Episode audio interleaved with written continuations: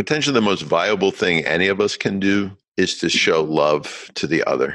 That the way to help bridge the divide, the way to help cure the wounds is not through logic, it's not through force, it's not through demand, it's through actually experience.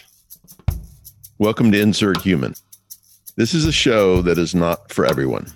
It's for seekers, people like you, hopefully, who are searching for solutions to your problems, the world's problems, and everything in between. The conversations to come are going to show you how finding the truth of our humanity is the magic key to solving pretty much anything. Between my monologues, my dialogues with brilliant guests, and your good questions, you're going to learn how to insert human into everything, and in doing so, realize a better life and one day a better world. I've decided that I would like to have Pope Francis on my show. Important to point out here that I am not a religious person per se. I did not grow up with a religion. My parents were not religious. I know little about a little religious education, but I am certainly open to spiritual understanding. And I'm actually open to what the various religions are trying to say, even when many of the structures have pretty much messed it all up. Several weeks ago, I stumbled upon something called the encyclical, which was issued by the Holy Father Francis and is subtitled Fratelli Tutti, which I believe means all brothers. And I decided to read it. And for those that don't know, an encyclical, and by the way, I didn't know this, an encyclical is a document issued by popes since the beginning of popes. Some have issued many over their tenure, some have mis- issued only a few. Some of them are topic specific, and some of them are fairly wide ranging in what they cover. This particular encyclical, which is Pope Francis's number three, is all about per the title, fraternity and social friendship. So I began reading this thing and with my little green highlighter started highlighting paragraphs that I thought warranted further consideration. And I want to just read this to you, talk about it a little bit, and then get back to the perhaps crazy idea of having Pope Francis on my show. Paragraph one. In today's world, the sense of belonging to a single human family is fading, and the dream of working together for justice and peace seems an outdated utopia. What reigns instead is a cool, comfortable, and globalized indifference, born of deep disillusionment, concealed behind a deceptive illusion, thinking that we are all powerful while failing to realize that we are all in the same boat. This illusion, unmindful of the great fraternal values, leads to a sort of cynicism, for that is the temptation we face if we go down the road of disenchantment and disappointment. Isolation and withdrawal into one's own interests are never the way to restore hope and bring about renewal. Rather, it is closeness. It is the culture of encounter. Isolation, no. Closeness, yes. Culture clash, no. Culture of encounter, yes. Paragraph two.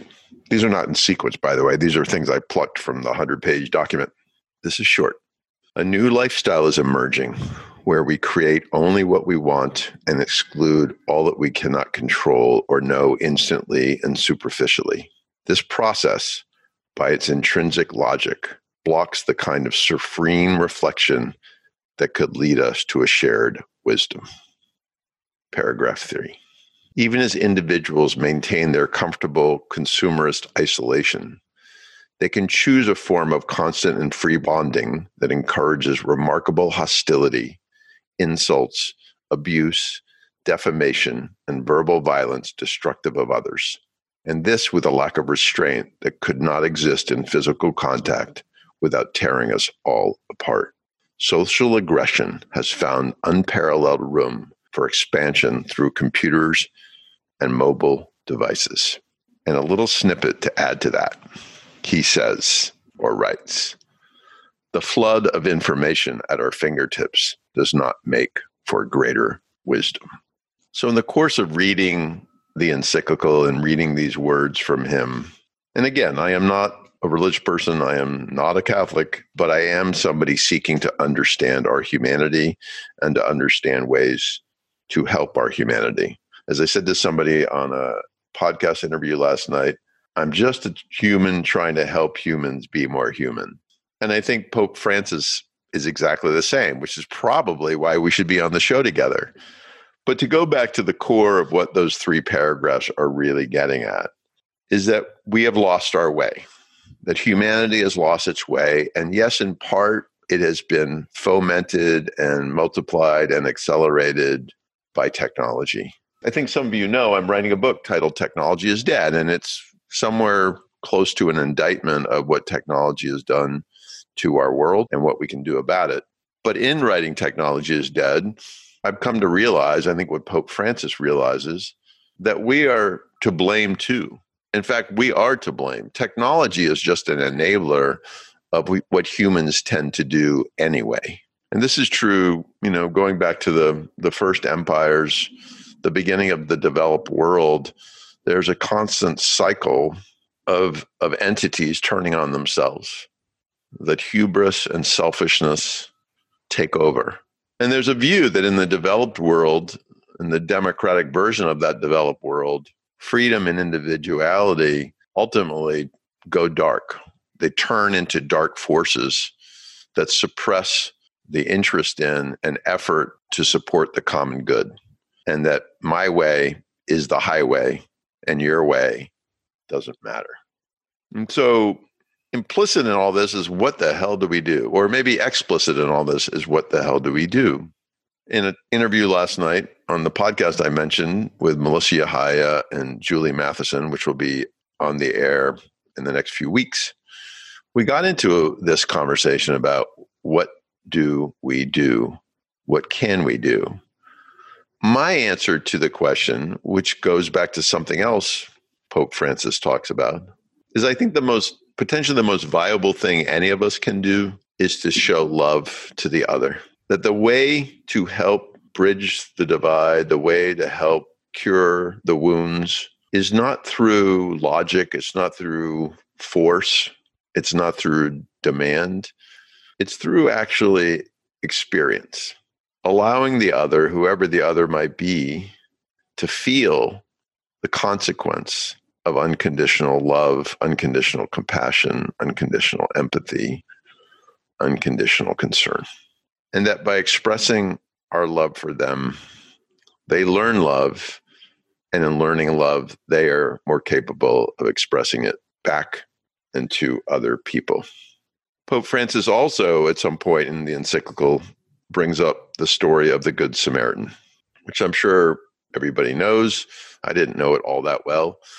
But the gist of it is people walking down a road, walking past somebody on the side of the road who is terribly hurt, and one after one, they ignore him or her until the Good Samaritan appears and stops and cares for the other human, putting aside his or her fears of the human, concerns about contracting a disease, concerns about having blood on them, concerns about having to smell them, concerns about being hurt by them, that the Good Samaritan steps forward in a way that is truly unconditional, without fear, and with recognition that we are here to actually help each other.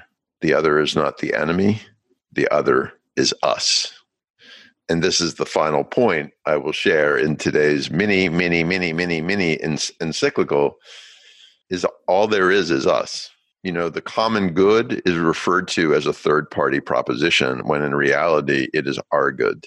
And I think the way to help more and more people recognize that we are one, that the world is us, that we are necessarily tied together, the way to do that is through our own individual actions. Perhaps ironic, but I think true. To step forward and care for the hurt person on the side of the road, to declare the common good as our purpose and to live our lives with unconditional love, unconditional compassion, and the desire to help those around us come together. So, with that, my last request, or I guess my first request, which is my last request, is I'd really like to get Pope Francis on the show. I think we'd have a lot to talk about. And I would so like to ask him some questions.